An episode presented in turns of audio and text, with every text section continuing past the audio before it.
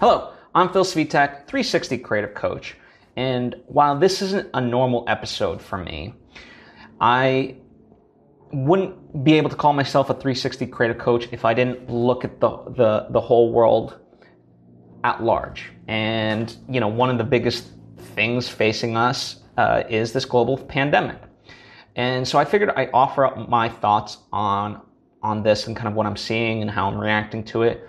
By no means like if you're if you're sort of in a place where you're triggered by um, a lot of debate and discussion about this, I wouldn't necessarily recommend this episode to you. And it's okay if you skip this, um, as it's not my regular format, but um, and it will sort of dive into a little bit of politics. But nonetheless, uh, it is my it is not my intention to just force an idea upon you. It's more to present certain things and uh, ideally by the end spark a, uh, spark an actual true discussion. So you know if you want to comment down below or hit me up on social media at Phil Svitek, you are more than welcome to. Um, again, I want to have an actual discussion versus um, you know just just finger pointing and things like that. Like there's enough of that on Facebook and other platforms that I don't necessarily want to add to it. Um, I just want us to really consider things and always have like a go forward um, position, you know, rather than the blame game. Speaking of the blame game, a lot of things that I'm seeing on on social media is about like how China is lying about their stats and figures. And in my mind, it's like, okay, so what? What does this what does this prove? It doesn't prove anything as far as what we need to do. And when I say we, I mean like Americans um, in this particular instance, right? So the idea being that like that that is something that's going to benefit us by talking about. It's not. It's not. It, it really isn't because it's going backwards instead of forwards. I mean, if you, if anything, uh, the, the, we knew that China was lying about their figures back in January when the president got his report. Like th- this, this was being prepared in December, and uh, the president had this type of report about how, like, China's lying about their stats and figures, and the idea was that, hey, uh, this is serious. We should take this seriously. China is misleading their numbers, therefore, we should take it far more serious. Um, and and we just didn't, right? So and again, rather than go backwards of like what's been botched, I mean, we could sit here all day about all that. Uh, certainly, like from my perspective, the government should have stepped in and uh, and you know fought for medical supplies uh, because what ended up happening was that uh, essentially like local local um, hospitals and so forth were outbidding each other for supplies instead of like someone really just calling on behalf of everyone and just regulating a number, you know, getting getting a number and you know, so forth, and then distributing as necessary. But again, that's you know, rather than finger point, let, let's let's move on to to what is at the moment, and what is at the moment is a big debate about like you know the economy versus lives, and to me, it's like it's they're not so binary. The fact of the matter is, it's like if you reopen doors tomorrow it it doesn't save the economy. If all of a sudden everyone gets sick, that's going to be far worse for the economy in the bigger picture of things. And secondly, I, I think one of the things like not being talked about enough is like, okay, it's one thing to like reopen, but life is not going to be the same uh, for a long time, and certainly not until like a vaccine is in place. And so instead, it's like, you know, what, what are things that would be enacted to make people feel safe to go back to restaurants, to go back to theaters, to go back to normal everyday life, uh, trains, uh, planes, buses, whatever the case may be, right? Because people aren't just, you know, suddenly going to go off and, and, and do those things unless they feel actually safe. And I think a lot of people's anxiety in this moment is that there's not a clear cut direction um, towards any of this. Um, it's okay to say like, hey, you know, we're going to react to things based on the best information at any given point. And we're going to try to take this sort of, um, you know, on a on a case not as a case by case basis, but we're going to take it in shorter timelines. You know, almost like a Scrum method of of like um, development for technology, which is basically put out something fast and reiterate.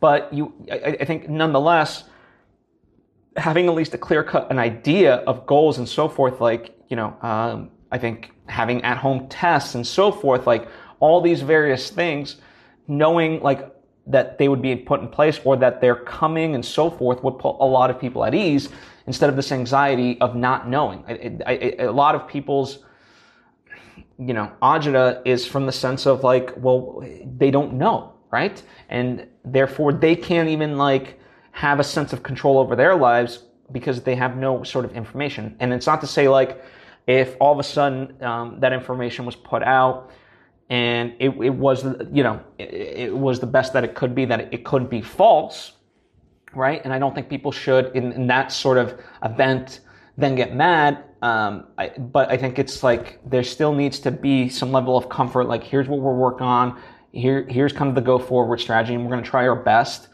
and we're going to adjust as necessary and i think that would put a lot of people at ease um, you know and to me, it's sad that it's not happening on a more unified front. I am uplifted by by so many businesses and so forth, and, and individuals as well, making an effort and figuring out how to like essentially better and kind of get through this in a positive way. Like you know, companies making ventilators and, um, and people, individuals making masks and so forth. Like there's a lot of positive stuff happening but I, I just feel like if there was a more orchestrated effort in all of this, you know, we can essentially like put gasoline to the fire um, and and really really make this uh, even more effective versus just every one of us, you know, uh, going off in not separate directions, but you know, kind of not having a full clear cut direction.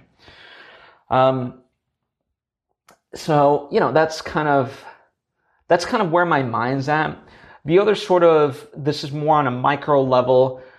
The thing that I see happening is, you know, there's this whole debate of like, you know, productivity and unproductivity and so forth. And, you know, I'm of the mindset that overall, like, it's going to be far worse for the economy if all of us are just at home watching Netflix. I do believe that. But that's not to say that like if you don't come out of this uh, having invented a business and whatever else that that you're a piece of shit because I don't I don't believe that. I think ultimately productivity is is one of those things like like all things it's it's self-defined you can't define it for somebody else so like if productivity for for you is you know um, working on your passion projects and you know whatever else then good for you right i see uh, shout out to uh, my friend olivia gabourey and she's really utilizing this time to like um, essentially make her clothing brand, right? And and she's selling them, and that's really cool. And other people that I know are doing similar things, and that's that's awesome, right? But if you're not doing that, that's okay because a form of productivity for you might be actually reflecting and getting, um, you know, the the self help that you need, so that way you can become uh, stronger, like mentally fortified in the future. Like that's a form of productivity. So no one should define your productivity for you.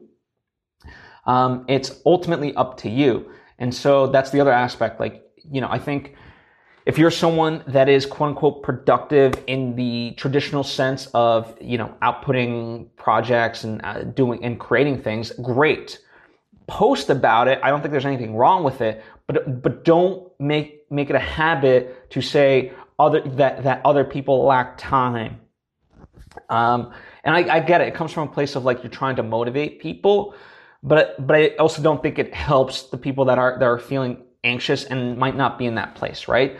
So I think like we have to be very careful of how we push certain messages and know that like listen this is just what's working for me and if it doesn't work for you then that's okay because again in my mind someone um, really doing a lot of work on themselves is a form of productivity. Because then once like quarantine is lifted and so forth like maybe like all the stuff that they're able to work on themselves right now boom they fucking go in with such passion and all of a sudden like in three months they could churn out like script after script or book after book or product after product whatever the case may be which wouldn't have been possible now right? So it's it, it you know it's it's tough for us to say when things are supposed to happen but you got to really kind of you know define what it is for you and it's also okay to you know um, to have a different standard right so I love Don Miguel Ruiz, and I cite him often. He has this idea of the uh, the, the the agreements, right? He has five of them, but I'm going to pull just one for for the sake of this argument, where he says like always do your best. It's basically a principle to live by. So always do your best. Now, you know, there's the the best can fluctuate. It depends on where you're at. Uh, in an ideal scenario, I would have a lot more output than versus like let's say you know, I I've had to be up for multiple nights in a row for the most part and whatever else, right? So the two are imbalanced, but I'm always striving for my best and it, based on the current circumstances. So in this scenario, right, they're not ideal conditions, but if you do your best, you can't have any regrets. And that's the cool part. So I would encourage you to do that. And however you define productivity, um, you know, just, just do your best. And, and sometimes productivity is also self care. So, um, you know, don't let people sway you or make you feel bad in one way, shape, or form. You know, listen, everyone's on a different timeline. Just because people don't come out of this, you know, uh, with like 800 things, uh, that doesn't mean that that you won't ever do it. That you lack time. No, like we're all on a different timeline. So, but you got you got to have that self awareness. So that that's a good, big component of it.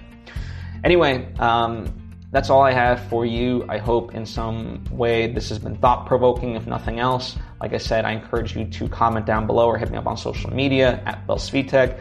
It is an untraditional episode of mine, but nonetheless, just wanted to kind of document my thoughts about these various things. Um, anyway, thank you for taking the time to tune in if you have, um, and I hope to see you next time.